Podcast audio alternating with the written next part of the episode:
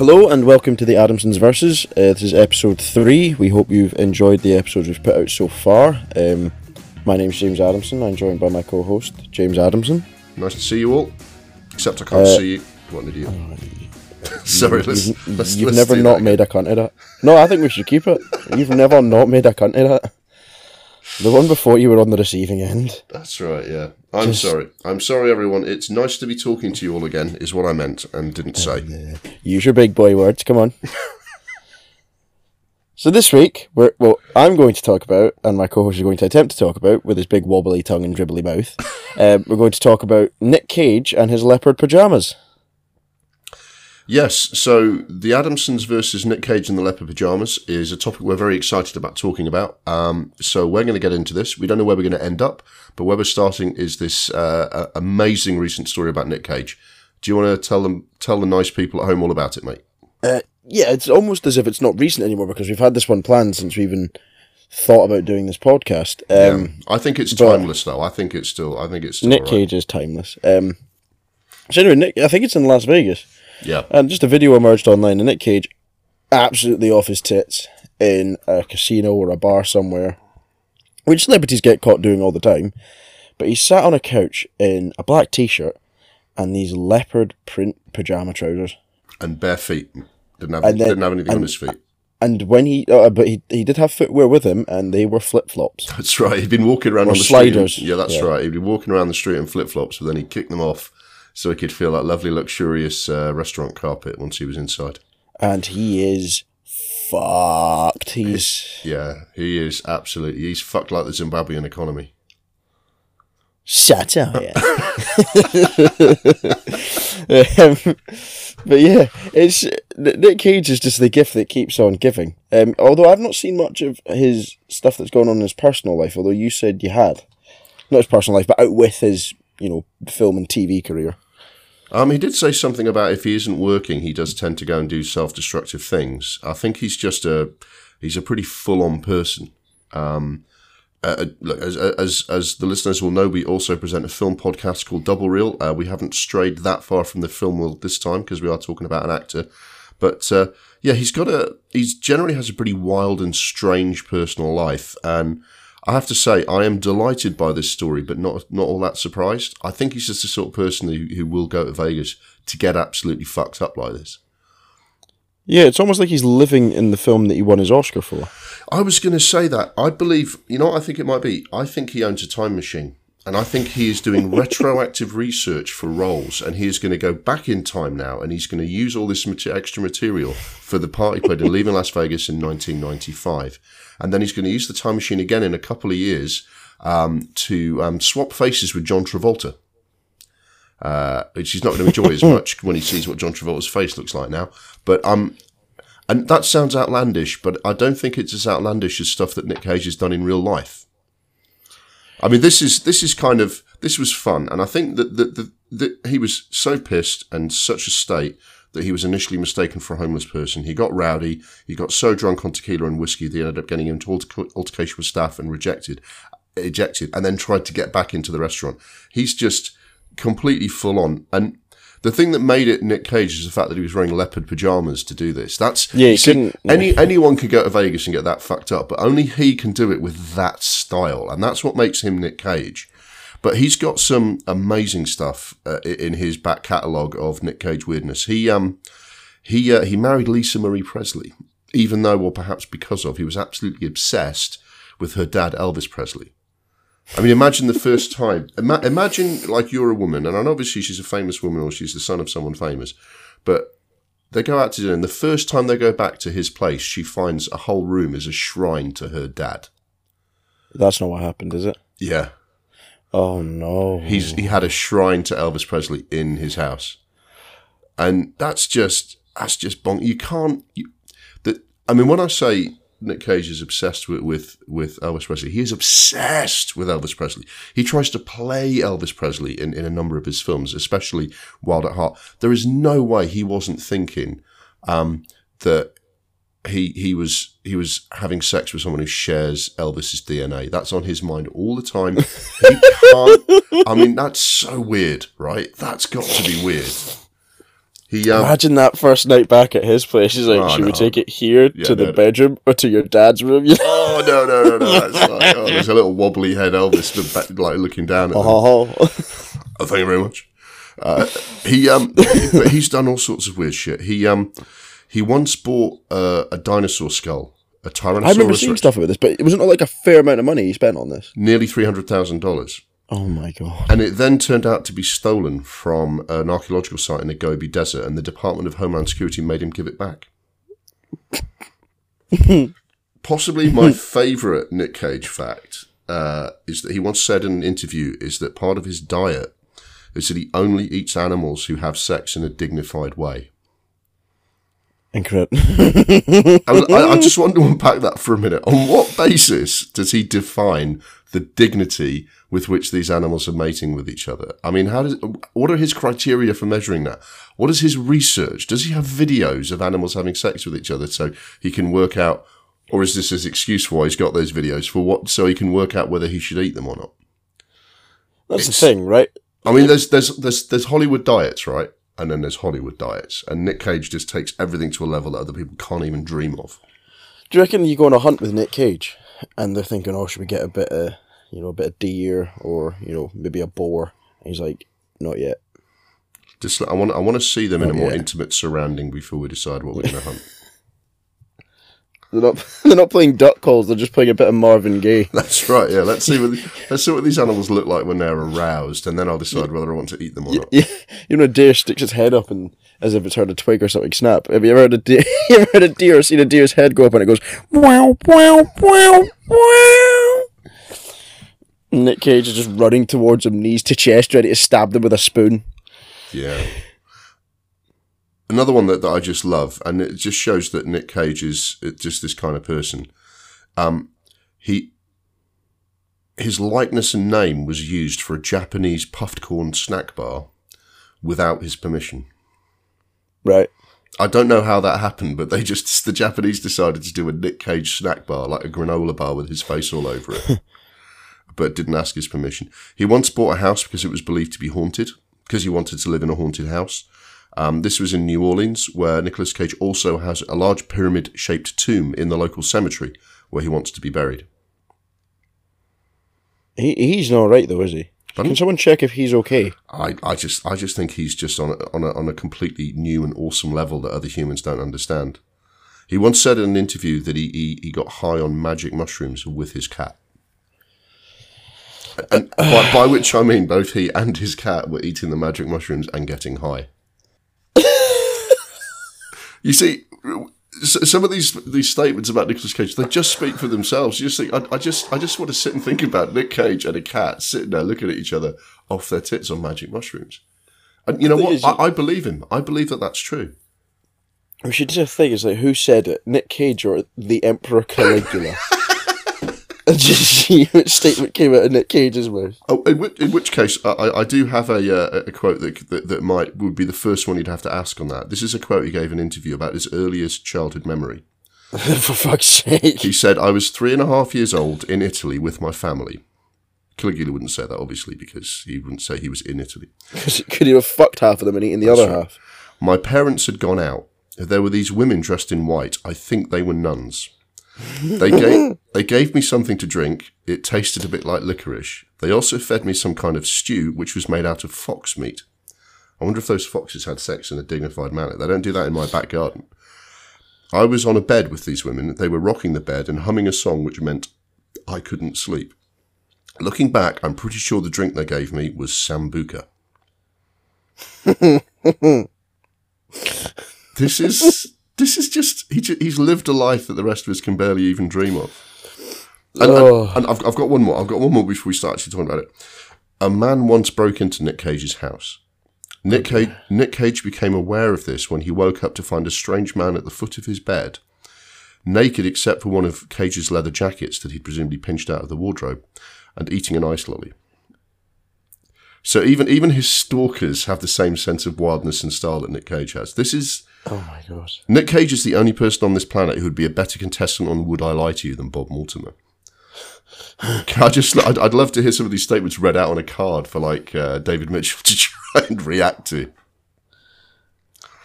But Sorry. Side note: Can I tell the story about foxes having sex? go on. You- no, Can I tell it? It Yes, is- yeah, please do. It is your. It is your parents.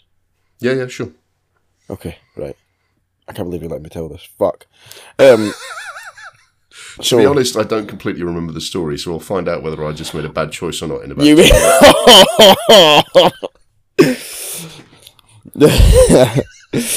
I just did a bad thing. Right. So anyway, um, I, I was staying with my grandparents, my dad's parents, and um, I I yawned. I was woken up in the night by foxes making little baby foxes. So I yawned later on that day, absolutely shattered, and my granny goes, "Oh, you tired, James?" And I went, "Yeah, yeah. I couldn't get much sleep last night because um these these foxes were in the back garden, you know, fucking, you know, making other foxes."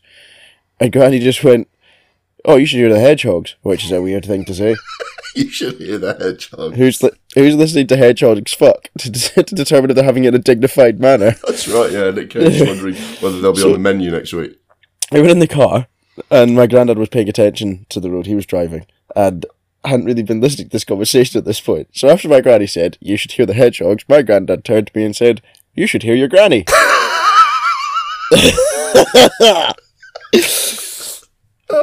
you know that way you want to fist bump someone and then sanitize your hands straight afterwards. Yeah.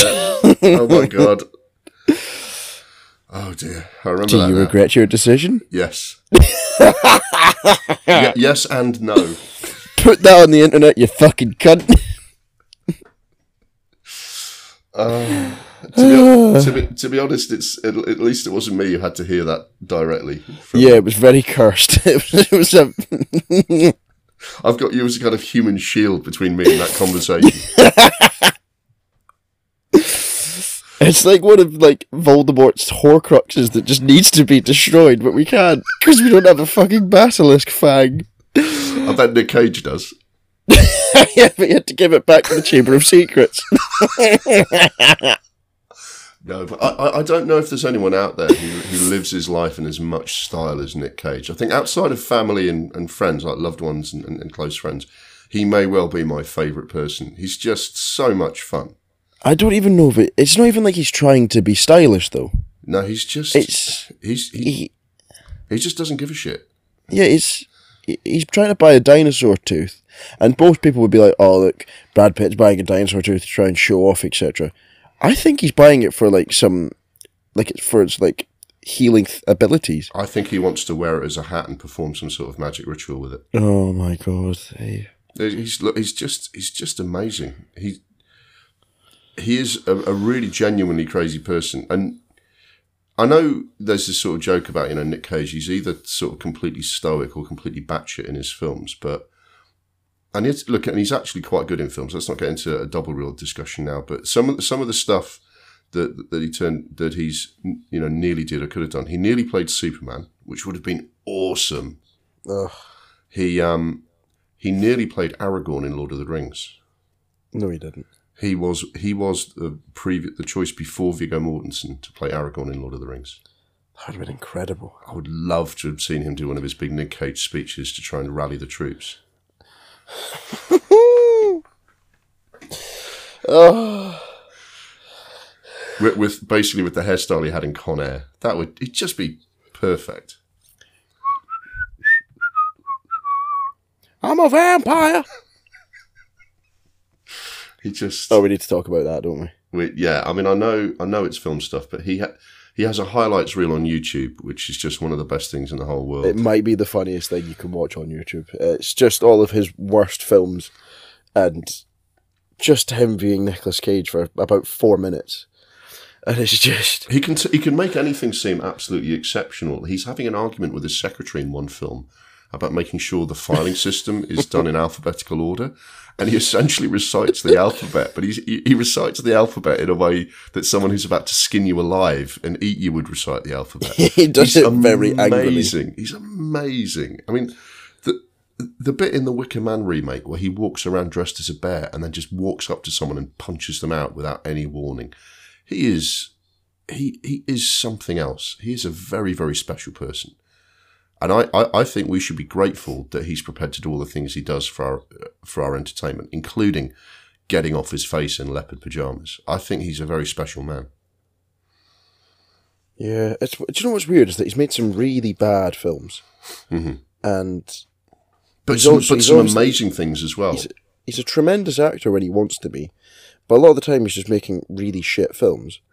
So it's obvious that he doesn't. All, it's sometimes it's, it's almost like he says, right, this one I'm going to do like a normal person, and this next one I'm going to just go completely mental. And I can just imagine a director going, "What's he going to do this time? Oh, what's he wearing? Oh my god, it's a wizard's cape!" And I just, when he's meant to play a lawyer, I just, I think it would be so much fun. I would love it. I would love it if he was like, uh, like my line manager at work or something. I think every single day would be an adventure. Well, that's the film he did recently called Pig, and he just he's, he just will make whatever film he wants to make. He does some amazing stuff. I, th- I think all actors should do this. All actors should go out and, tr- and be as mental as that from time to time and not worry about their image because he clearly doesn't worry about his image. He's not. It's not like he's got a manager going. So, uh, so Nic, obviously you got this kind of public image to sort of maintain. So perhaps you don't want to um, uh,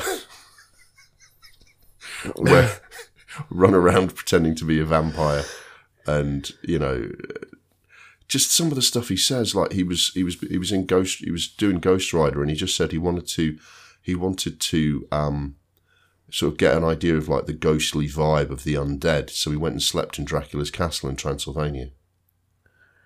He's just no no. You see, everyone should do that. Every act. I don't want to hear. Oh, I put on a lot of weight and I learned the language and I did some research. And says no, I slept in Dracula's castle. That's that's what I want to hear people say. That's what Slept that's in what ce- Dracula's coffin, you know. yeah, that's what celebrities are for. Well, everyone else is so sort of media managed these days. It's great that there's someone who's still an individual. No one even watched that film. That's the best thing about it. Ghost Rider was shit. Oh, it was dog shit. And they made a sequel, and that was dog shit as well. The sequel that nobody asked for.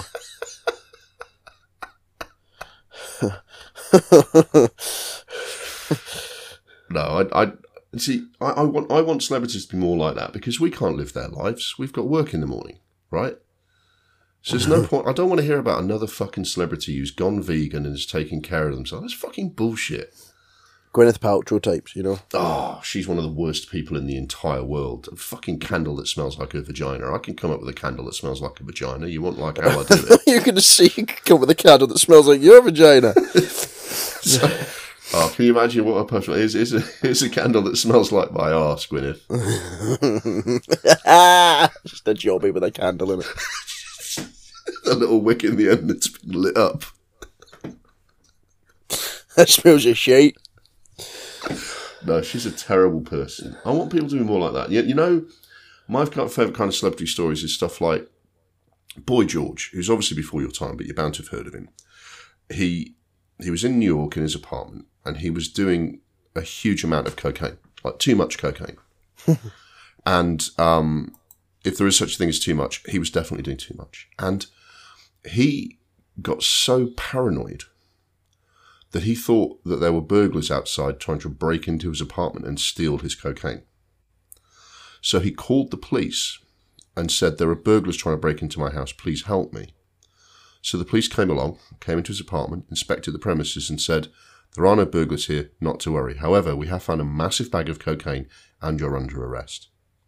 See, that is a man who understands what celebrities are for. I don't want another self help book about how they've done yoga. That's what I want from famous people. Oh.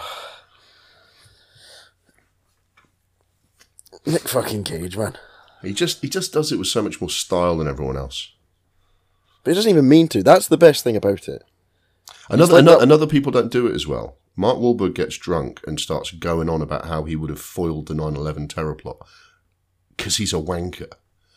Nic Cage mm-hmm. Nic Cage just makes everybody's life more colourful, not just his own. I mean, you just have to just have to read about Nic Cage, and your life your your life was uh, one percent more interesting just because you read one new- newspaper article about him. That's how much colour he adds to the world, you know. You feel a lot happier, don't you? Yeah. So, since the last episode, is there anything else that's kind of caught your eye?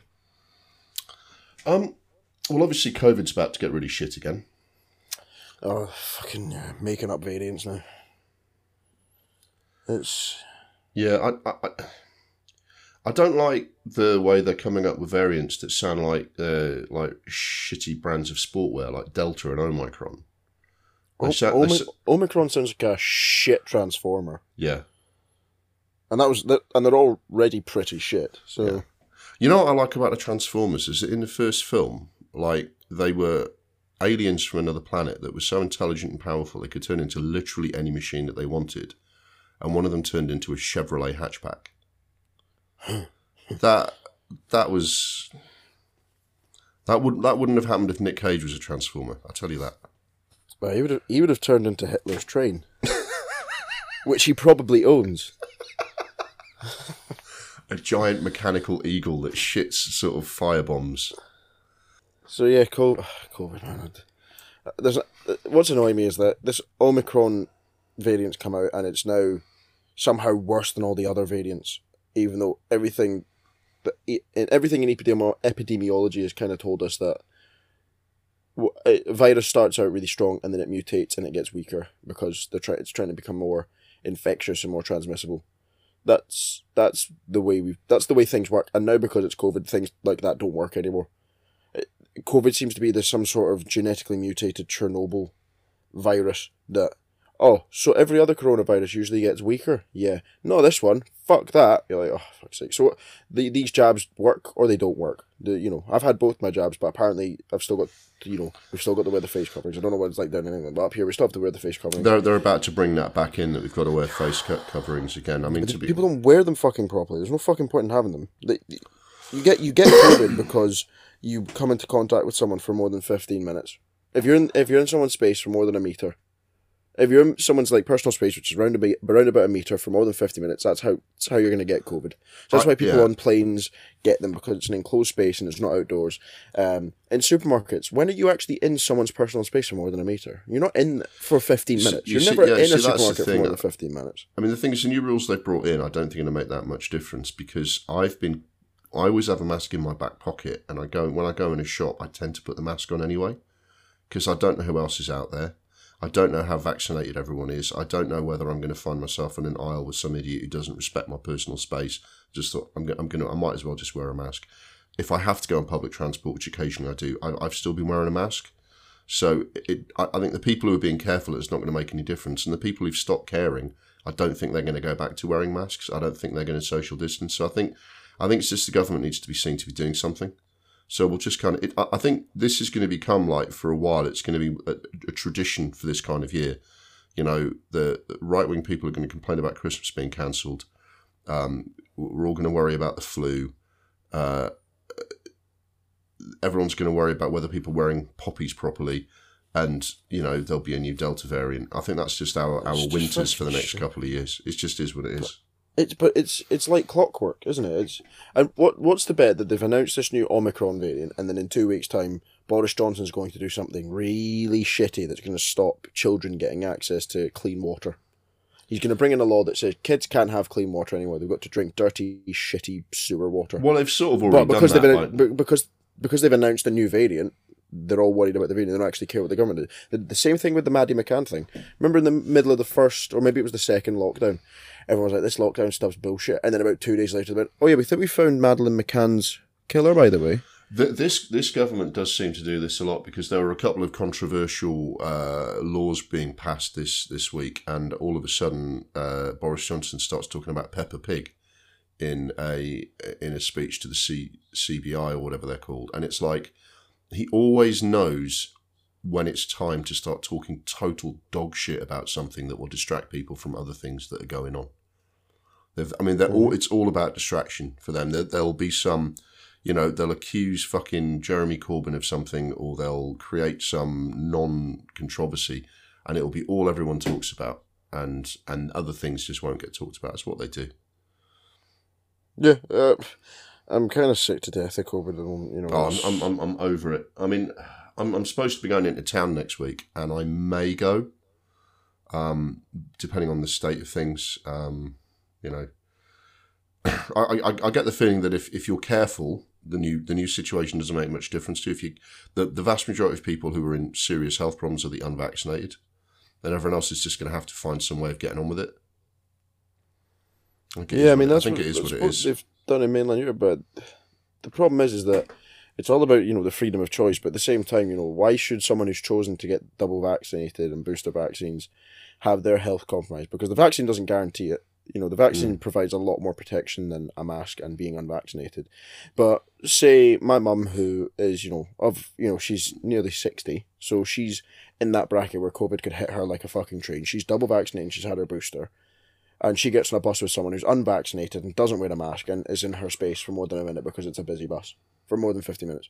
So it's all about, you know, everyone has their right to not um, get the vaccine. Masks are mandatory, but they're not really enforced by law because police don't wear the masks them fucking selves. So if, if someone's chosen to not get the vaccine, that's fair enough. That's their choice. You, you can't make someone put something in their body they're not willing to put in. It's selfish, but that's their choice. But at the same time, why should my mum suffer the consequences of someone else's selfishness? T- to be honest, if they start bringing in restrictions on the unvaccinated, I don't really have a massive problem with that. I think they're, they're the ones who, I you know, it's they've got to be realistic. So there there are going to be things that other people have tried harder to avoid this than you have, and and if you're the one who gets locked down, you're the one who can't go in a shop. Um, that's the way it's going to be. It's Yeah, it's, but the thing is, they've never made the flu vaccine mandatory, and flu kills kills a lot of people every year. You know, flu is a can be a deadly virus depending on the people it affects. A lot like COVID.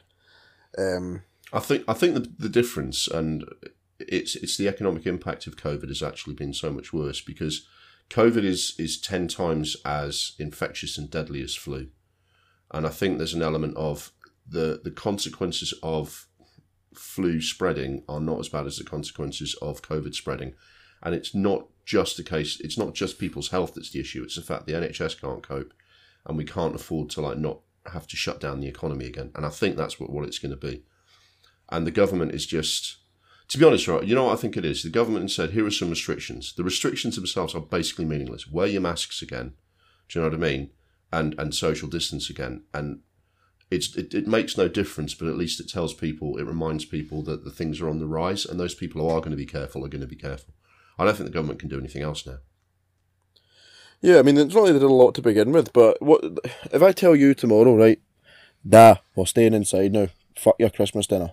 You're gonna be like, well, no, I've already paid for the fucking turkey, and we said that we're gonna have these people round. Yeah. I'm not gonna judge you for it. I don't think. You, and there's a lot of people doing a lot worse than what you've done. Um, I mean, the, the, the, the reality is is that we're facing this winter with the majority of people in this country vaccinated, and a lot of the problems we're having now, right, are because we f- we forgot about getting a vaccine out to everybody else because these variants are coming from countries that don't have a vaccine. yeah, it, So I, I think we're all just going to have to sit tight. This this is going to be a bit shit, but if you look at the restrictions they just brought in. It's like, can you wear your masks again? It's like, well, I think I, a lot of people haven't stopped wearing a mask in crowded places, uh, and if they're vaccinated and they're being reasonably careful, they're not asking them to do anything different. I, I think the big the big question will be is they if they have another lockdown, that would be. I, I wonder. There'll be would fucking happen then. riots. No, they- would they can't. they can be as as incompetent as they've been for the past two fucking years and just start locking folk down and you know shit like that. It's it's one of those things. You know, it's gonna just disrupt everyone for no reason. Um, Yeah, and, and, and, and you look you look at the levels. It is it's it's just the it's the unvaccinated that are having the worst time of it in this country, and that's what that's what it comes down to. Everyone else, it's like someone I work with caught COVID. She's back on her feet. Do you know what I mean? There's you know friends of ours who've got a little boy the same age as as, as my youngest, your, your wee brother. They're back on their feet. You know, it's like they had the vaccine. It's like this is this is what it's this is what it's going to be. I think now, right? it's possible that now, since all the vaccination and everything else, we've now got COVID down to the level of a really bad flu season. And I think we're just gonna have to we're just gonna have to accept that that's where we are. um, yeah, it's And, every, and everyone's just so tired of it now. It's like fuck this shit. We just can't keep talking about fucking but the the restrictions are fucking stupid. You know, I've got to wear a mask at where I work because it's it's a retail place. It's a you know it's a place of commerce. So I've got to wear a mask for my entire shift, but I can go to a nightclub and not wear a mask. I know it doesn't make any sense, does it? Just fucking pack it in. Just fucking pack it in. So, you know, just in, just stop putting money into those fucking shitty submarines at Faslane and put all the money into the NHS so they can cope with people that, you know, haven't been able to Deal you deal know, deal with vaccine hesitancy. Get some leaflets through the doors. You know. Yeah, deal with that shit, or you know, make sure the NHS has the capacity that they, they need for Get the, get the vaccines. Get the vaccines out to poorer countries. They're the ones you will stop the variants if those poorer countries all get vaccinated as well. It's not. It's not. It's not rocket science. To be honest, who's who's enforcing the rules now anyway? I mean, it's just fucking bullshit. The Police are the police are more fucking sick of it than anyone, you know, because the laws are fucking changing every two fucking weeks. It's just no. It's not. It's not happening. We'll just have to go. with It was like last year they were in the middle of this this third wave and we were having a thousand people dying every day, but you could still take COVID took the day off for Christmas. Oh, you can still go out to your families for one day. It's Fuck so off, you know. bullshit. It's mental, and I- I don't I don't fully believe like you know that the government are being completely transparent with it.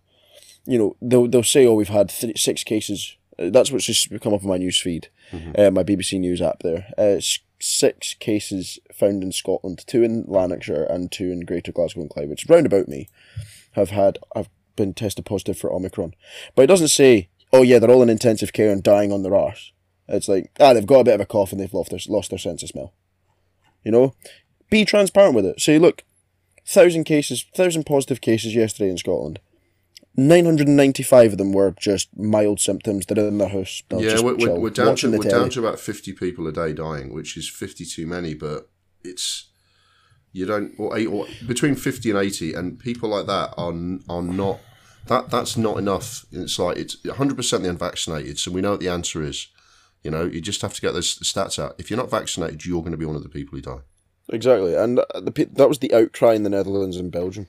But again, why should we have? Why should the people who are vaccinated have to suffer? But I also understand that people might not want to take a vaccine. Some people can't take the vaccine because they're allergic to what they put in it, um, and until such time they can't actually get the vaccine. But at the same time, um, Joe Rogan, who is like the podcast god, hasn't been vaccinated. He got COVID, and um, there's a controversy about who took it, whether I don't know if he actually took it, but he took ivermectin, which is like a horse dewormer, which is like been labelled as this dangerous alternative therapy.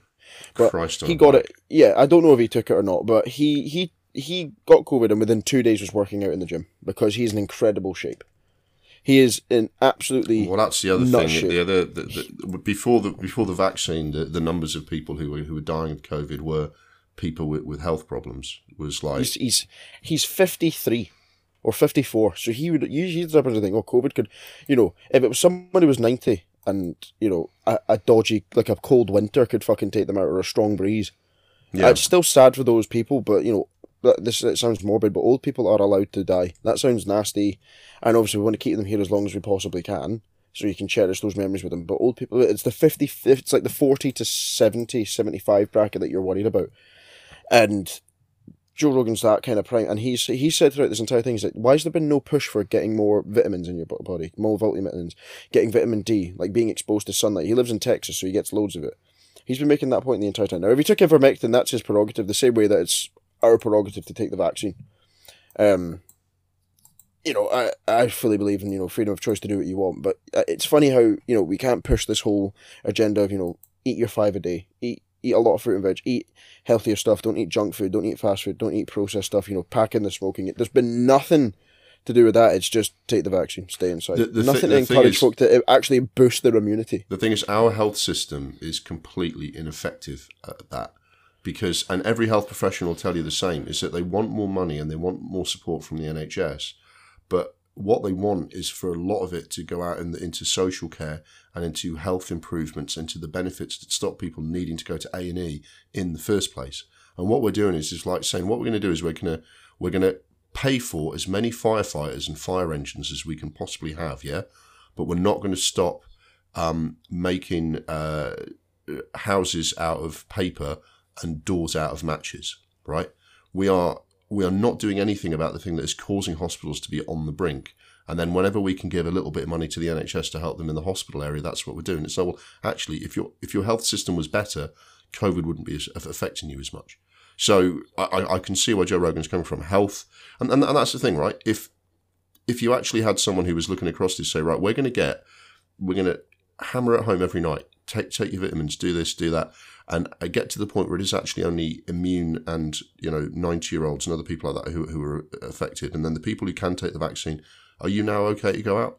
Great, you can go out. And the ninety year olds and the people who are just super vulnerable we protect them. But that's a much smaller group of people to protect instead of having to lock down the whole country, right? But what you don't have, you don't have countries that are able to be that kind of organized in the way that in the decisions they make because they're all a bunch of fucking chances. Yeah, uh, th- the facilities are there. You know, if, if I'm coming, when I came down to you, I and down in August, which was the first time I'd seen you in about what fucking eighteen months or something. Yeah. Yeah. I took a lateral flow. My sister took a lateral flow. My mum took a lateral flow, Yeah, Um, and so did we. and they came back negative. So we're like, sound, let's go.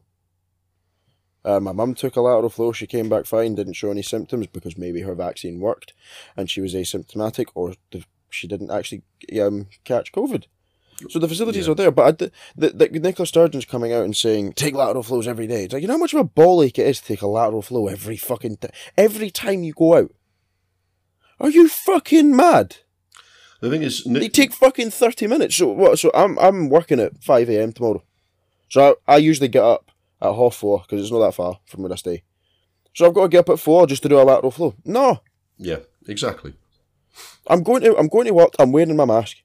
If I'm going, if there's like a big gathering, so see for Christmas, I think me and the missus are going to take lateral flows, and her mum and dad will do it as well, and we'll just you know, well if someone comes back negative, obviously go and get a PCR, but don't just fucking take them at like. Uh, it's that should be the encouragement. Like if you're going to see someone who's vulnerable, okay, so your your your mum's got COPD, your mum's got cystic fibrosis, or your dad's got fibromyalgia. Cool, take a take a COVID test just to be double sure. That stops the spread. As opposed to being like, yeah, we're going to shut the entire fucking country down, and if you're vac- if you're vaccinated or unvaccinated, you're a fucking cunt, and I hate you and your grand fucker. Be more gentle with it. Be like, look, Yeah. take, take To- the to be test honest- if, to be if honest, you're going for I a th- gathering. I think that's where we're at now, and I think N- Nicola Sturgeon is doing what similar to what the mayor of London does. Is that their power is limited, so they spend all all day using what power they have or making noise about the things they can actually influence, just so they can be seen to be doing something. And I think what's going to happen is the government is going to, the national government is going to say, do this, do that, and I mean they say they want to like bring in fines for people who um who don't wear their masks in shops. But the police aren't going to enforce it, and the people working behind the counter of a shop are just going to say, "I've got enough shit going on without having to turn into like a private police force to deal with that person who's got a mask." It's going to be not very well enforced, but the f- they're going to rely on the fact that the government has said cases are going up. Be more careful. That's essentially what they've said, and hopefully people will be more careful. That is was it. all that's going to happen. that was it. When the masks were brought in, Nicola Sturgeon said, "Oh yeah, the uh, to to people like myself who work with the public and you know work in a shop. Oh yeah, don't enforce it. So you can challenge them. You can go, "Have you got a master, pal?" And they'll go, "No, I'm exempt," even if they're not, and we're not allowed to follow that up. Because one, we don't have the time. Like we're very busy. It's also the Christmas season. So like fuck, am I checking up on every single person that comes into the shop? And who wants to who wants to be the guy who gets in the newspapers the next day for being someone who's accused of bullying someone who really is exempt, right? Yeah, the thing is, if they say and they say they're exempt, you go, all right, cool. Nobody challenges it. They don't have the power to. The police, it's like uh, the police don't have enough time to deal with normal shouts and call-outs, let alone giving people fines because they didn't wear a mask. Like, uh, it's it's beyond me. Uh, but the thing is, that we're now we're at a dangerous stage now where people can't get to hospitals for treatments. So, for a plethora of things, um, whether it's you know, it probably sounds quite stupid, Can- but it's- cancer screening. There's one. that needs to be something that you yeah right okay come in for that um but even stuff like say you're meant to have a physiotherapy because you've got chronic back pain and your physio actually really helps with that and monitor your progress say you've not been able to see your physio for six months and your back pain is at an all-time high Then you'll end up in that's A&E. gonna but that, that's also no but it's not even that that's going to affect your mental health Yeah. If you're in chronic pain for six months straight every day 24 hours a day I wouldn't be surprised if that this hypothetical person fucking killed themselves Well, th- this is then you have a this is all, this is all the knock-on effects. This is everything to do with the fact that you what what you're aiming for is you're aiming for an overall health system that has very very few people needing immediate or urgent care, and the only way to do that is to make sure that people have the right diet, the right you know. Um, you know, general state of health, the right state of mental health, and that someone is actually helping them with that. Because what you want to do is you want to be able to just go, right, I've checked in with 20 people today, they're all fine. I don't. I know they're not going to need urgent care, but it's it's across the board. People with mental health issues. There's a guy on the telly. He presents some of the Sunday programs on um, on the BBC. He's got a teenage son who has had serious mental health issues, including suicidal thoughts, and the mental health system was not set up to do anything for him until he is just about to self harm. Even yeah. though obviously what should be happening is uh, you know intervening or providing assistance, care, and support medication, a range of things might be needed well before that, so you don't get to that stage. And again, it's like it's it goes. You talk to a fireman; they do not want to be called out. They want people to pay attention to fire safety, so they never have to be called out. They can carry on playing fucking pool in their fucking uh, you know uh, clubhouse. And and every time the fire brigade gets called out, it means someone's fucked up. And every every time you got loads of people in A and E, someone's fucked up. And we don't fucking think like that. And that's why we have this problem what what COVID's done, right? COVID has highlighted all the ways in which a given country uh, is has got problems, and there's a lot of third world countries who have terrible problems. And you kind of go, "Well, we kind of knew that, and we're sorry for them, and you know, we should help." But first world countries going, "Have you got an obesity problem? Have you got an aging population? Have you got people working the kind of jobs where they can't work from home, or they can't afford to take a day off if they're not well? Have you got a health service that's that's not coping and doesn't isn't organised the right way?" And all of those things will lead to a massive death rate have you got a disorganized government that doesn't think about anything? And all COVID is is just like shining a big light and saying, "Here's how fucked you are." It's almost like COVID is like a consultant that's come in to kind of explain how everything is wrong and what you should fix. Yeah. Uh, I'm, co- I'm sorry we had to start co- talking co- about COVID's not as expensive as consultants, obviously, but that's a different story. Yeah. That's a very niche discussion. Look, you know, look, look, COVID is what it is, and Look, I'm sick of talking about it. I mean, that's why what, yeah, what we do. Using it as a what, tool, and and it's like you know, I think what's going to happen this time. People are so over it that they're not gonna they're not going to they're not going to observe the rules, but they're just going to quietly not observe them. They're just going to go, oh, here comes somebody. I'll put my mask on. Do you know what I mean? But otherwise, they won't do it. They'll just be as careful as they can be. And I think it, look, this variant's going to come in, but frankly, the last time we were seriously locked down, like you say, a thousand people were dying. At the moment, it's under a 100, and that's it's terrible that, that those people are dying, but it's it's at a level where you don't lock down. It's a level where you take other measures. So, I mean, yeah, I, I, I mean, I'm, this is why we always put little posters, uh, you know, pictures up on our socials. I'm desperately talking to be talking about something else. You know, I, I, we didn't get a, like a poppy scandal this year. I'd have loved a poppy scandal instead of this to talk about. The usual one with the right wing arsehole say that people aren't respecting the poppy enough. But we didn't get that because everyone was talking about COVID and other shit. Yeah. Uh, but to, to, to change the subject been... onto that, because I, I, enjoyed that, we put this photo up a couple of years ago because the BBC always gets like a kicking from the Daily Mail if, if anyone's not wearing a poppy.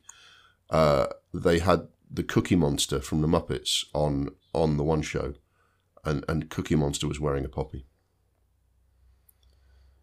Right. You see that let's go back to being that kind of cunt. I, I actually preferred it when when our society was stupid about shit like that. It's much more fun than just a, a you know a fucking second successive winter of coke because it's boring. We've had all that. I want to do something different. I want to talk about something different. Well, I, I live in I live in Glasgow where the poppy is already it's already a contentious issue, and in a, in a, city that doesn't need any more divisive uh, topics. Yeah, good old Glasgow. Um, to be honest, I don't really. I'll talk. Let's talk about James McClean Now, James McClean is a thick as pig shit footballer who used to play for Sunderland, and he wasn't very good. Um, but he was born in Derry, or London Derry, if you're a cunt, and um, he he says he's not going to wear a poppy because it represents all conflicts that the British Army were involved in and not just, you know, the world wars and stuff like that. And that's his prerogative. And I can understand that. If you were born in Derry and you didn't want to wear a poppy, fully understand. You know, Bloody Sunday is still a huge thing to that community. And Bloody Sunday was a massacre and it was a tragedy and it was it was horrible and it should, you know, rightly stay in him and his family's memories. The the reason I don't like, like James McClean gets a lot of hate for this, but I don't hate James McClean for that. I actually agree with that point of view. James McClean gets should be getting hatred for putting photos on Instagram, um, wearing a balaclava and having his kids wear balaclava, saying today's history lesson. You know, it's... he's yeah. I mean, he's just a, he's he's turned into an internet troll. He's basically like Northern Ireland's Laurence Fox. And the thing the thing is though, right? he he only had that conversation about the poppy because we decided to make it compulsory to wear the poppy, which is obviously not the point, isn't it? I mean, it's like Jon Yeah. Jon Jon Snow. Jon Snow has no grievance against the British Army, but he just says, "I'm not wearing a poppy, and I'm not wearing an AIDS ribbon, and I'm not wearing this, and I'm not wearing that." Because I'm on the news, I'm telling you the news. I shouldn't. I'm not. A, I'm not a, a- notice board for everybody's cause. And everyone's going, "Oh, you should do that." He says, "It- "It's not compulsory." and the people that you're honouring fought for things like that not to be compulsory, right? So, you know, Jon's, you know, the fucking presenter of Channel Four News is clearly quite a sensible bloke. Doesn't wear a poppy either. It's just, it's, it's, it's become one of these things that say, "Oh, you're an arsehole if you don't do it." It's like, no, it's just, Yeah, I mean, I, I don't wear a poppy, and your granddad and my great granddad fought in World War Two. yeah, And I wear it for the same reason that the British Army isn't this institution that has always been the good guys, you know. And since World War Two, more often than not, we've been the bad guys. And we've done some horrible things. And if I don't want to wear the poppy, that's fine. That doesn't mean I'm not respecting my granddad. I'm not.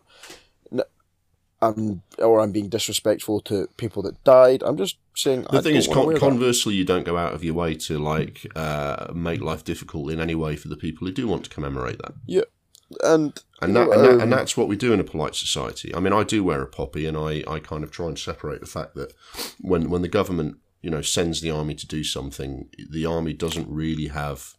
You know, that the army is conditioned to, to do what they're told, and I'm grateful for the fact that they're prepared to do that. And my my my quarrel is with the people who send the army in for the wrong fight. Um, And that's you know the same way that my dad didn't like Arthur Scargill very much, but always put a few pounds into the into the um into the pot for the miners because what he didn't like about Scargill was that he was screwing things up, not that he liked Thatcher or that he hated the miners. And it's just about having a, a like a bit of perspective, you know. And nobody has any perspective anymore. The, you look at the political arguments we have in this country, and no one's got any sense of perspective.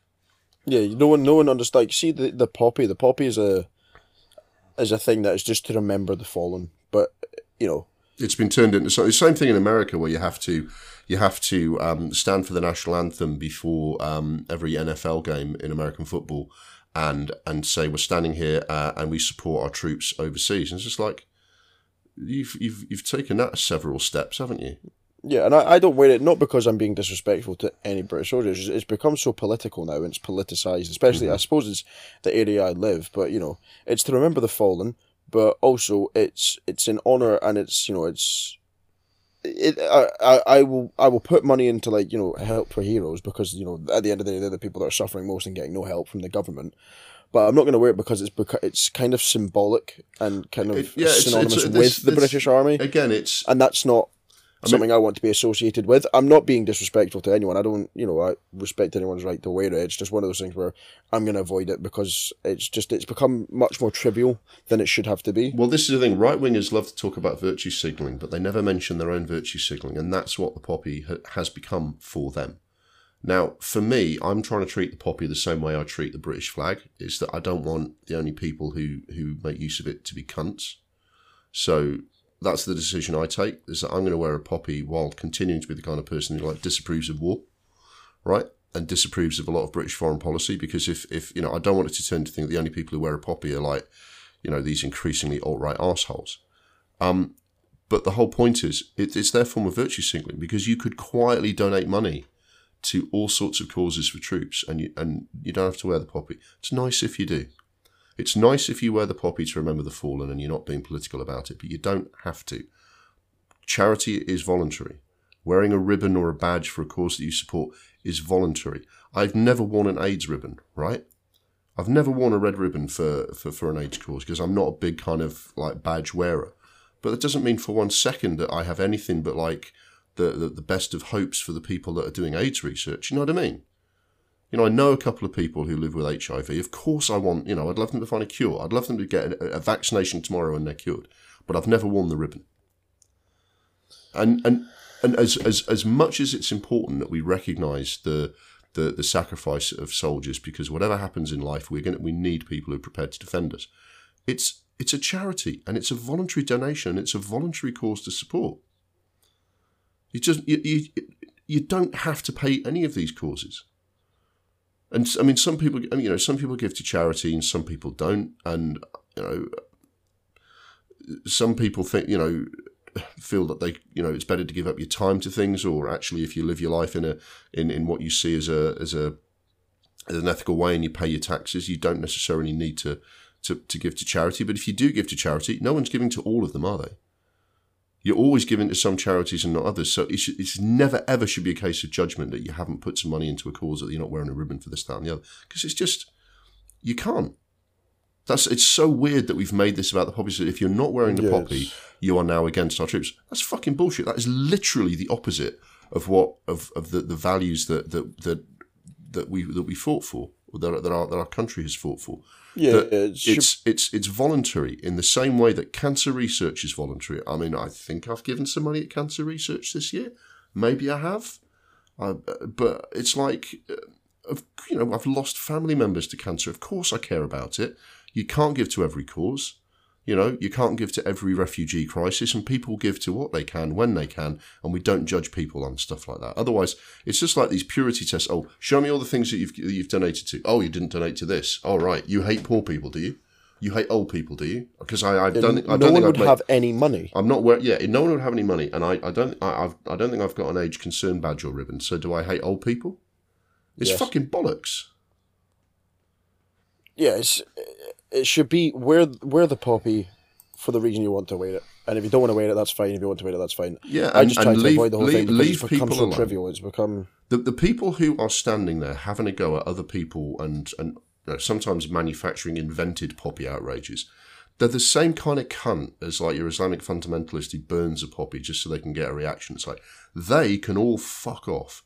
If you wear a poppy, I'm going to assume it's because you support, you know, looking after troops after they've served our country, and I don't have a problem with that. And if you don't wear a poppy, I'll assume that I don't know, it's on your other jacket, or you don't wear poppies, or you don't you, you don't donate to that cause. But I'm nothing against you for not doing that because there's like a thousand causes. You can't donate to all of them. You can't wear a badge to all of them. Otherwise, your jacket would look like Lewis Hamilton's fucking Formula One kit. Do you know what I mean? it's just bollocks. And uh, the, the the problem is is that it, it is only because COVID has been such a prevailing thing that it's something else. It's at least it's something else to talk about. Do you know what I mean? But we we've everything's become a culture war now. Everything has become a something to kind of have a go at people about. I don't know if you've you've been following this because you don't follow the rugby, but um, there's a, a rugby club called Exeter Chiefs. Now they've always been called the Chiefs for years and years because Chiefs is can mean a lot of things, right? Um, but they decided because their old nickname was the Chiefs that I don't know about thirty years ago, twenty five years ago, they decided why don't we pretend we're Indian chiefs and they wear fucking uh, headdresses. They've got a big red Indian or sort of Native American um, a logo, and they had a mascot called Big Chief, who was like a caricature of of Native Americans. And over the past few years, people have quite rightly been saying that stuff's not good, right? The Native American people have objected to all of that stuff. There's been campaigns since the 1960s against that stuff in America. There hasn't been a new mascot that of, of, with any Native American origin in an American sport since 1963, and the vast majority of of American sports franchises have removed their Native American branding, not always without a fight, but they have, because Native American people have, have, have made it very, very clear they're not cartoon characters, they're real people, and it's really offensive and damaging to them. And they can give you all sorts of historical context as to why it's damaging to them. They go, no one's ever said anything to us. And he says, well, quite frankly, mate, they've probably not heard of Exeter Rugby Club down in the west of England, but it's still not right. Do you know what I mean? It's like if no one had ever mentioned to you that, that you know that using the N word, you know, to describe anything that's black was was a bad thing, and you didn't know it was a bad thing. Surely, if someone mentions it, you do realise that's associated with some really vicious and horrible stuff. You would go, "Oh, I had no idea. I'm terribly sorry." But it's become this, "Oh, here come the woke people trying to destroy everything." It's like, come on. Do you know what I mean? It's like Yeah. there's stuff that we always used to do, and now we don't because we've realised it's harmful. That's why we don't have lead in paint, right? That's why we don't have lead in petrol, right? It's like we, we, we when you didn't know any better, we understand, but now someone has explained it to you. It's time to fucking stop it.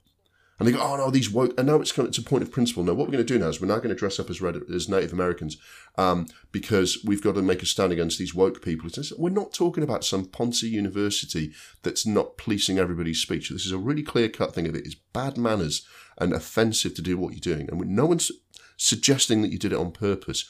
But surely now you've got to kind of just show a little bit of what happened to just being polite and going, oh, I didn't, I didn't know that was a, a thing. Do you know what I mean?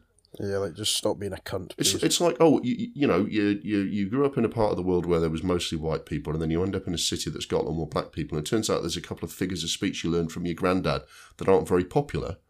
Yeah, you go oh I'll probably stop using them then, but not now. Now you are a soldier. You are one of Laurence Fox's fucking soldiers of fucking like the the, the new right and it's like fuck off. It's like since when did being a cunt on purpose become the same as fighting for freedom? I just don't get it at all. yeah, It's, it's really, really man. simple. It's just if you just use your values that say, actually, I didn't mean any offence, but someone's explained to me why that's offensive, I won't do it. And and by the same token, if someone starts kicking off, someone had a go at Laura Kuenssberg, who was a fucking asshole, by the way.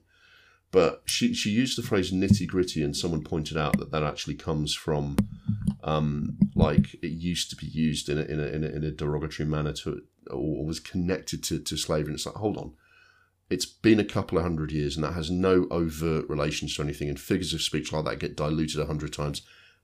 Let, there's a line and that is not across the line. You know i don't see black people standing up and saying using that phrase is, is, is the reason i can't get a job or I, get harassed in the street or my life is worse than the corresponding white person.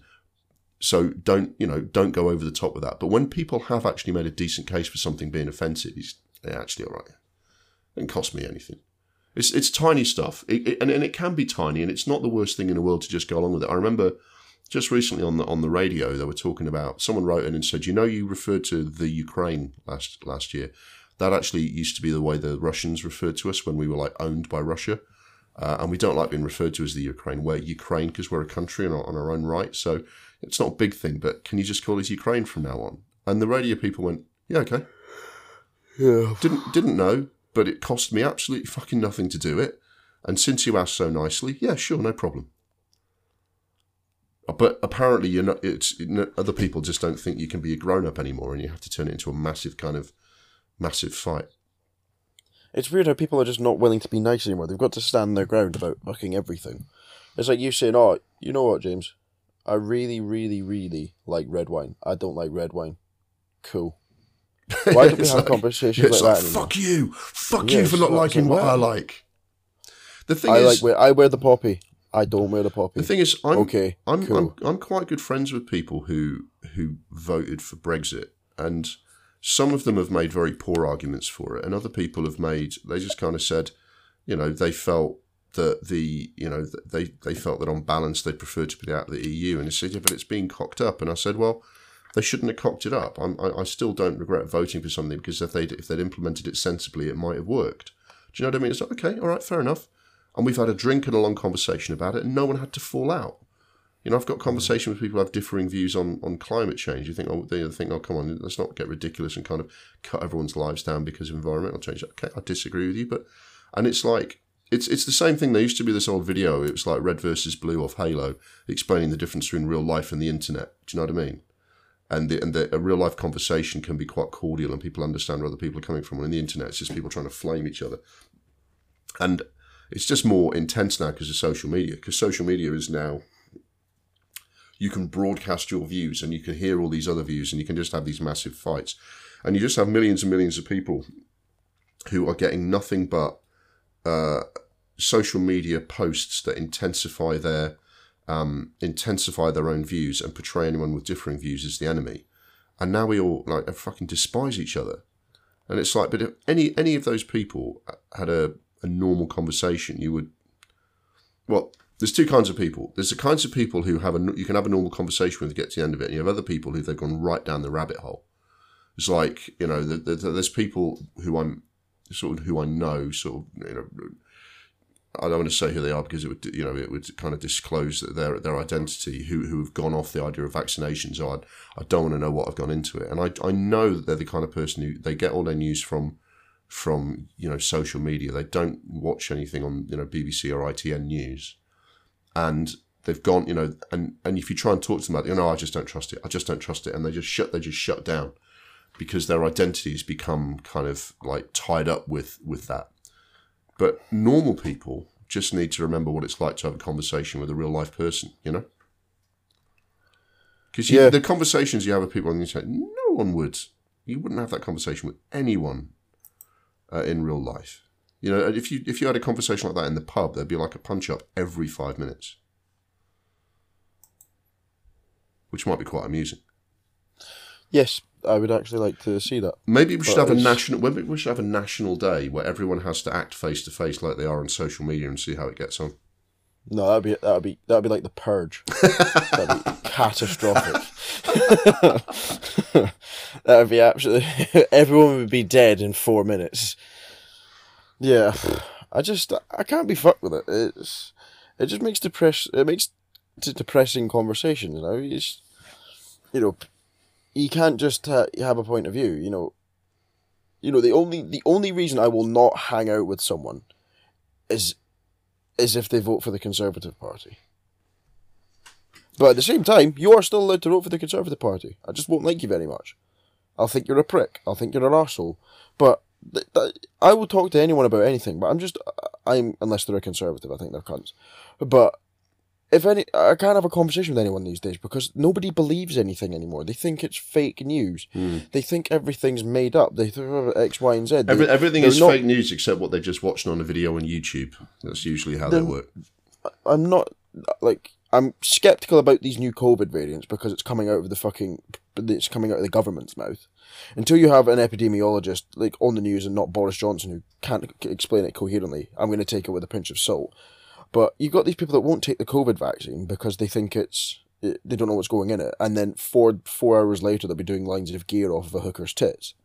It's like yeah, oh, I don't know what they're putting in that vaccine. yeah, I. Yeah, it's ridiculous. Ah. See, see, see, this is the thing: is, is that I I know people who are who are conservatives, but I know there's a difference between your traditional conservative, who, if you actually get down to it, there's this you know Venn diagram of normal people is that they're not that far apart, and they actually have the same opinion on what the problems are and that they need to be fixed, and they just see a slightly different way of fixing them. But what's happened now is that the Tory party is trying to be like the Republican Party in America. And I think there's a lot of people who still vote Tory because they, you know, who else are they going to vote for? That's sort of the side that they're on. But they look at who's in charge and go, oh, the fuck is this? And there's a lot of Labour voters who are the same. There's a lot of Labour voters who look at this and go, oh, for fuck's sake. So I, I try, I try not to let people's voting intentions get in the way of that. What does bother me is people who have absolutely swallowed the Kool Aid and, and have become like imbued into a cult rather than just. Do you know what I mean? It's like, yeah, all right, I understand you're generally right of centre. You you take political positions that say, you know, you don't want anyone to be discriminated against. You don't think the world is terrible. You just think, you know, that a well run economy would, would do more good in the end than loads of public spending. I disagree, but I understand. Do you know what I mean? You can, I've had conversations with Tory voters, and we end up at the end of it where a Tory voter has agreed with me that the railway should be nationalised and there should be no tuition fees. Do you know what I mean?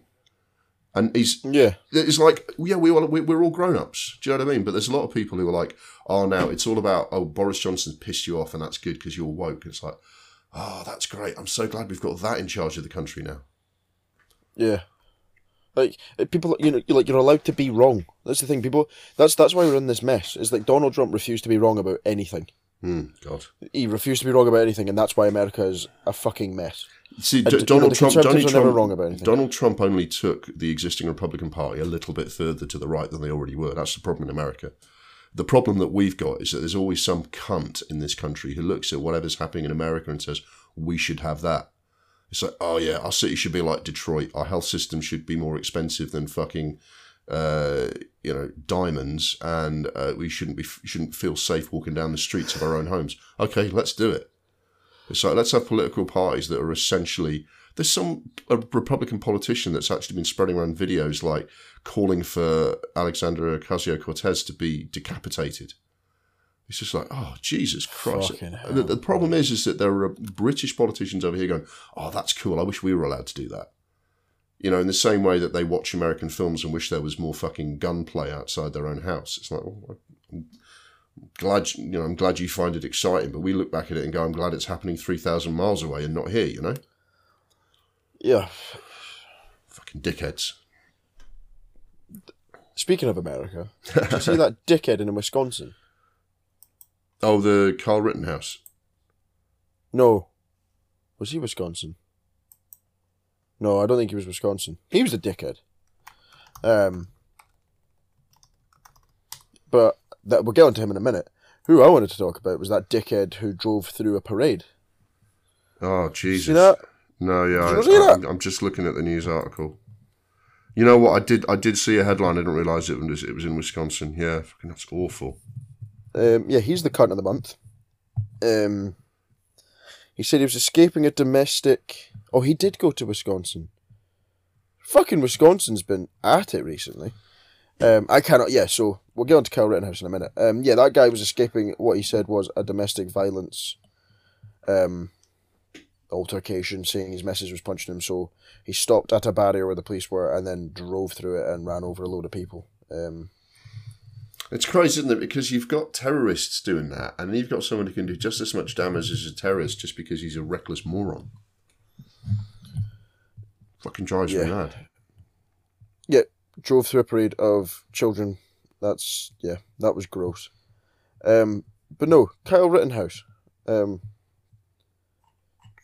I didn't know this at the time, but he drove from Illinois to Wisconsin, which is like a fucking hefty drive. They're nearby neighboring states, but like everything in America, he's- it's, massive. It's it, for him. It was actually only a half-hour drive, but he did drive, and the, the, it- apparently he does. Th- th- this is the weird thing about this, right? There were riots going on in. Again, the the nuance all gets lost. There were riots going on in that town, and those people were assholes.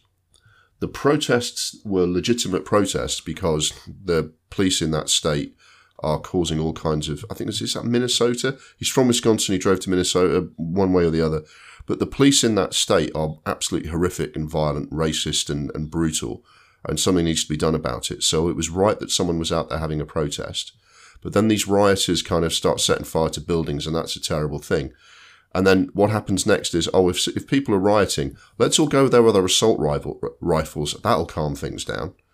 And you got these vigilantes going there with, with assault rifles to start causing trouble. And then everyone starts pulling their guns.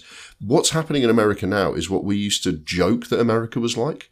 Do you know what I mean? You would have comedy sketches going on. What things like in America, and it's everyone pulling their gun on each other over absolutely nothing. And that's that's actually happening now. There's a situation down in Texas where a guy was going to pick up his kid from a house and the wife wouldn't let him see the kid even but the court says I get her at 3.15 oh, I just want to spend more time with her. The sort of shit that people do to each other all the time. Do you know what I mean? Acrimonious divorce people you know arguing over custody. It's all very unedifying. Uh, she's probably trying to push his buttons. He's overreacting to it the the the, the, ex-wife's new husband pulls out an assault rifle and says right get off my property and, and it ends with with the guy being shot you just think it's everything gets escalated into fucking armed warfare over there. The, the individual choices of Kyle Rittenhouse, technically what he did wasn't illegal. That's why he's not in prison, because America is a fucking weird place. But at the same time, they are they can't have a protest without everyone being firebombed. Everyone's got a fucking gun. Every situation gets escalated and people end up getting shot.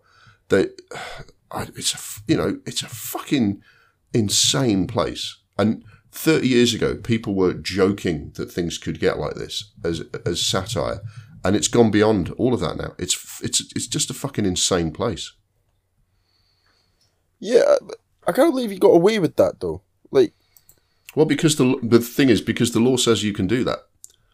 That's the fucking crazy thing. The law says you can go walk into the street with an assault rifle and confront the rioters yourself. but they weren't rioting. It was a peaceful protest. Well, so, some of them were rioting. Oh, but th- that But the whole the whole point is right. Some seventeen year old who's listened to too much Proud Boys propaganda is not the person I want going to a protest where some of the people are protesting peacefully and some of the people are kicking off. We have this in the UK, right? We have peaceful protests at which some people start to get violent, right? And what what needs to happen is that someone who knows what they're doing goes and calms that situation down. In America, what happens when that situation is going on is someone turns up with a fucking assault rifle. But technically, he was allowed to do what he did because that's how they how the law is structured in America. It's a fucking weird place, man. Jesus. Um, do we have any any good news? What's happened in the past month? COP twenty six is over. Can you actually get around your city now? Yeah, everything's open. It's great. Um, yeah, Richard Um, Richard Madeley had had um, had to be medevaced out of I'm a Celebrity because he was dehydrated. in Wales. Yeah, he's de- he's the only person in the world who can get de- dehydrated in Wales in November. If it was Australia, then you know maybe because it's fucking roasting. Yeah, I, I think I think maybe they just we need we need it to be as like Australia as we can. So can someone get really dehydrated, please? Um, it's been a really miserable month. Storm Arwen's practically destroyed the east coast of the country. Um, any actual good news? Anything happened? I hold on. It's I went not- to IKEA. yeah. Did you get out? Of, well, you obviously got out alive. That's good news. Yeah, um, I, we had we're obviously trying to buy a new place, and um, well, everything looks good so far. But we're um, obviously looking at like furniture and stuff like that. We had everything planned from IKEA, and then nothing's in stock in IKEA. So Uh, that even then, going to IKEA wasn't fun because it's out of stock. No good news.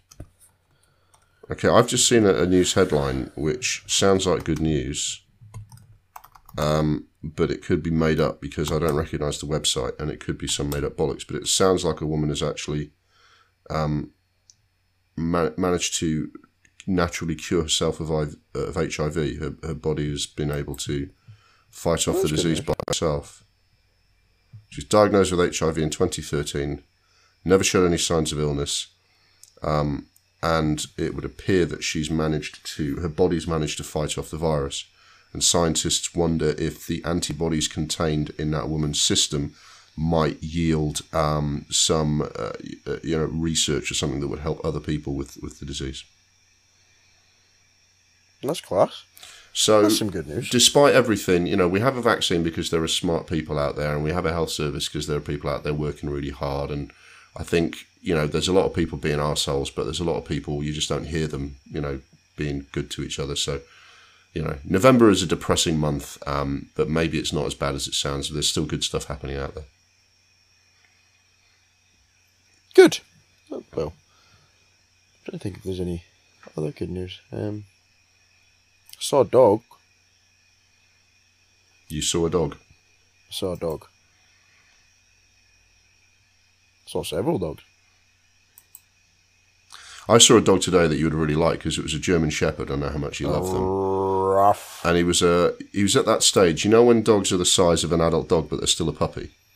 So they're all bouncy. and He was at that stage, and he was giving his owner nothing but trouble. He was like snap, giving a little like playful love bites to his hand and trying to trying to trying to bite the lead and, and like twist him round and get get into trouble. It was happening outside my house, so I could just stop and watch it and watch this guy going completely nuts. the dog was running around him.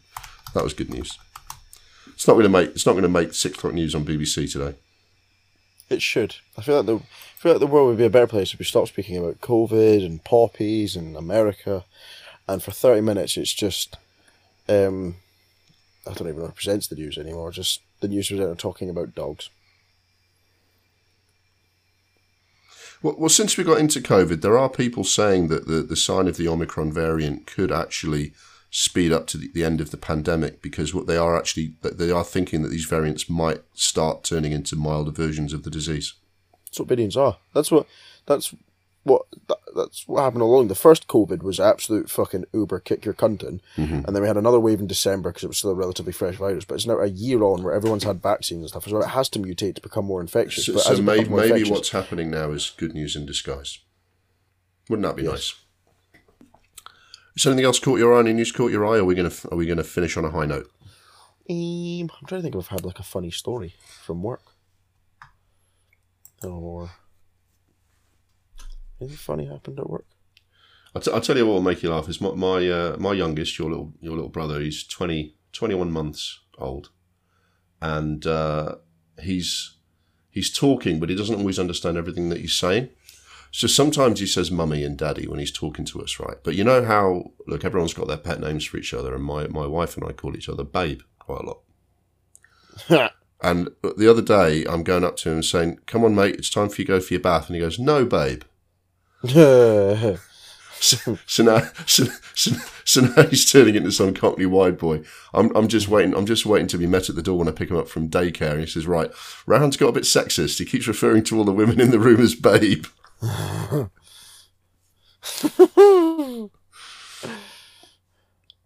Okay, so here's, here's a funny story from work. So, um,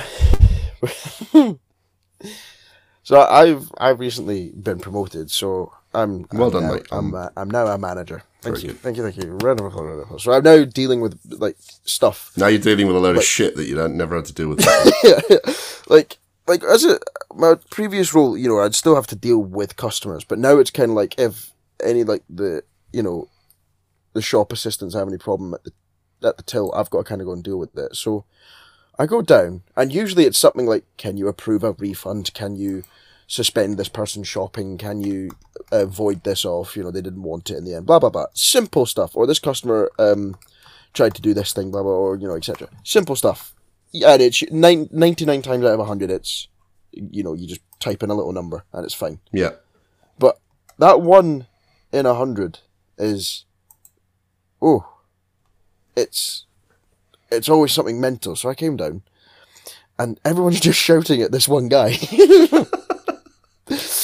They're all So, so, fucking so you've walked into something that's already escalated. Yeah, there's like like there's these two I want to say middle aged women just shouting at this guy, uh, and he's turned around to them going, "Some people are just selfish," and they're going, "Yeah, you're fucking selfish," right? And I'm like, "What the fuck is going on?" So there's two people. Um, I've got the the cashier, and she said, "Yeah, the, these two customers are saying he's jumped in front of the queue." Um, when we opened another till, I went, "Okay." So I spoke to one of them, spoke to the other, and and the other cashier. So I've got four people basically saying this guy's jumped the queue. So I go to the guy, and I went, "Hey mate, um, there's four people here now saying that you're now telling me that you've jumped in front of the queue. Um, you know what what's going on?" And he went, "No, I didn't do that." And I went, "Okay, well, I've got four people saying that, and I've also got CCTV to kind of. I don't want to have to go and check the CCTV because I don't think it's worth my time. But Yeah. you know, there are queues, and you know, just be respectful of other people. And you know, if there was someone there before you, let them go first when the, the next till's opened, or if you know you've been waiting a long time, you just got a queue. Like, apologise for the long queues. It is you know getting close to Christmas, etc., etc. You know the the kind of usual apology that you kind of have to give. Like, you're, you're understanding that it's frustrating standing in a queue. We don't want them queuing either. he just looks at my name badge and goes. What's your name then? James. Well, I'm gonna go file a complaint about you. And I was like, huh? You're going to file a complaint about me for coming down and calming down this situation that got completely out of hand. I was like, no.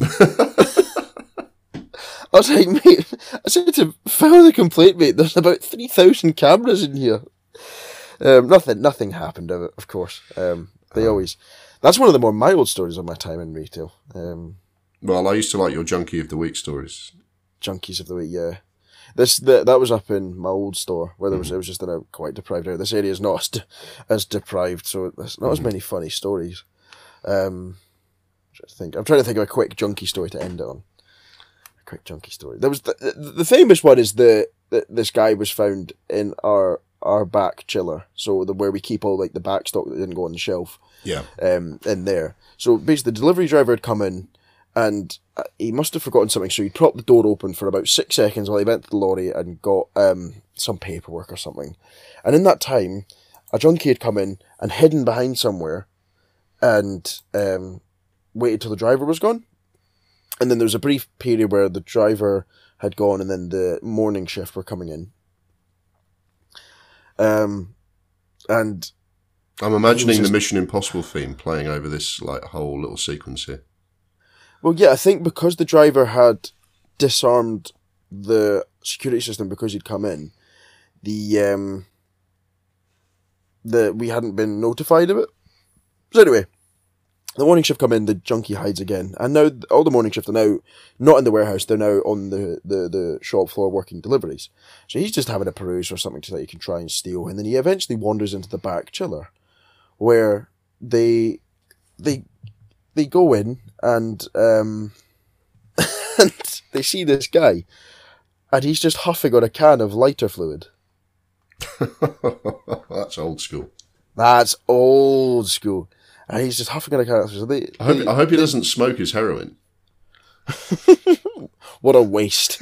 So, anyway, they restrain him. He, they take his lighter fluid off him, and they, they're saying, "What the fuck are you doing here? You know, get out." And he goes, oh, "Okay, I'll leave. I'll leave." So they kind of let go of him, and he just start. He takes out his prescription methadone, and starts drinking that. Fantastic. You know, it's like in a green bottle, uh, in a green liquid in a bottle. So he gets the route. But obviously, I've worked with these people and I've seen them interact with junkies before, and they've told them, you know, fuck off. I, I, well, the term is drug user, but I have been told by the police because I, I've had to give statements to the police about these people that you're allowed to say junkie or drug user. So it's not offensive. If there are any junkies listening, you know, fuck off. Um, I don't think whether I don't think they're a big listening demographic for us. yeah, they're not a demographic. Anyway, um, yeah, I've just not got any time for them. I've seen the the damage they cause. Anyway, um, he's he's done his methadone. So anyway, the police get called, and then the local news got a hold of it. Um, and the news article was, oh, uh, a man discovered in the, the back chiller of a supermarket has, um, and then subsequently going on to steal from other shops has been reprimanded, etc., etc. And it reads, it reads, oh, the staff begged the man to stop before he did himself and anyone else harm. And I went to the two people that restrained him and I went, did you say that? I went, no, we told me fuck off. That's how they spell "fuck off" in a family newspaper.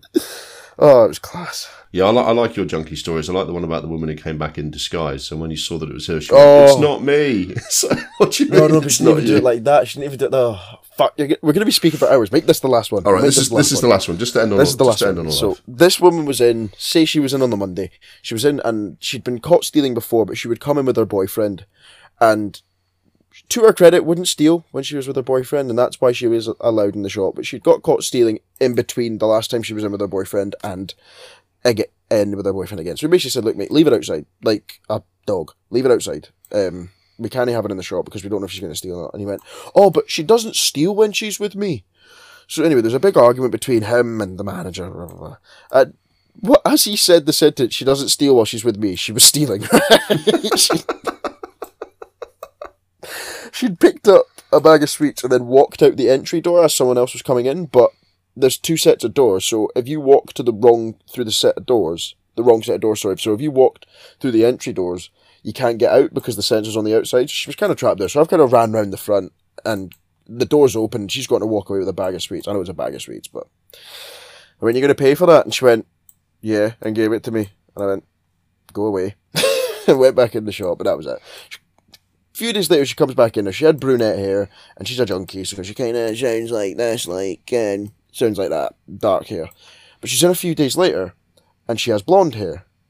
And I went, we couldn't tell if it was her, but she had her nose on the freezers, and she was basically just scanning every item in the freezers along with her nose. Not very hygienic. Anyway, um, I go up to her and I say, I know you've changed your hair, but you're you're still banned. We can't have you in the shop. And as she looks up at me, I realised she hadn't dyed her hair, but she was wearing a blonde party wig. And it, it had kind of fallen ajar off of her head. And oh, this was a time before face mask where I had to hide my Ma- face. Master of disguise. Oh my god! And I'm, I'm like, hmm. all right, you still have to leave. And she went, no, no, no, you have the wrong person. and she affected this awful border. And I, I, I said to the security guard, I went, no, no, I can't deal with this. You have to deal with this because I'm going to go and piss myself laughing. Uh, you see, it's it's funny what can brighten, you know, other people's misery can brighten your own life. Yeah, it's good to end on a high. Good to end on a high note. And uh, just remember, even though it's been a miserable month, where we started this episode was Nic Cage giving us all some entertainment to brighten things up, and hopefully he'll do something to brighten things up again soon. That was the Adamsons versus Nic Cage's Leopard Pajamas. Next time it will be the Adamsons versus something else. The music was District 4 by Kevin MacLeod. Look forward to speaking to you again soon.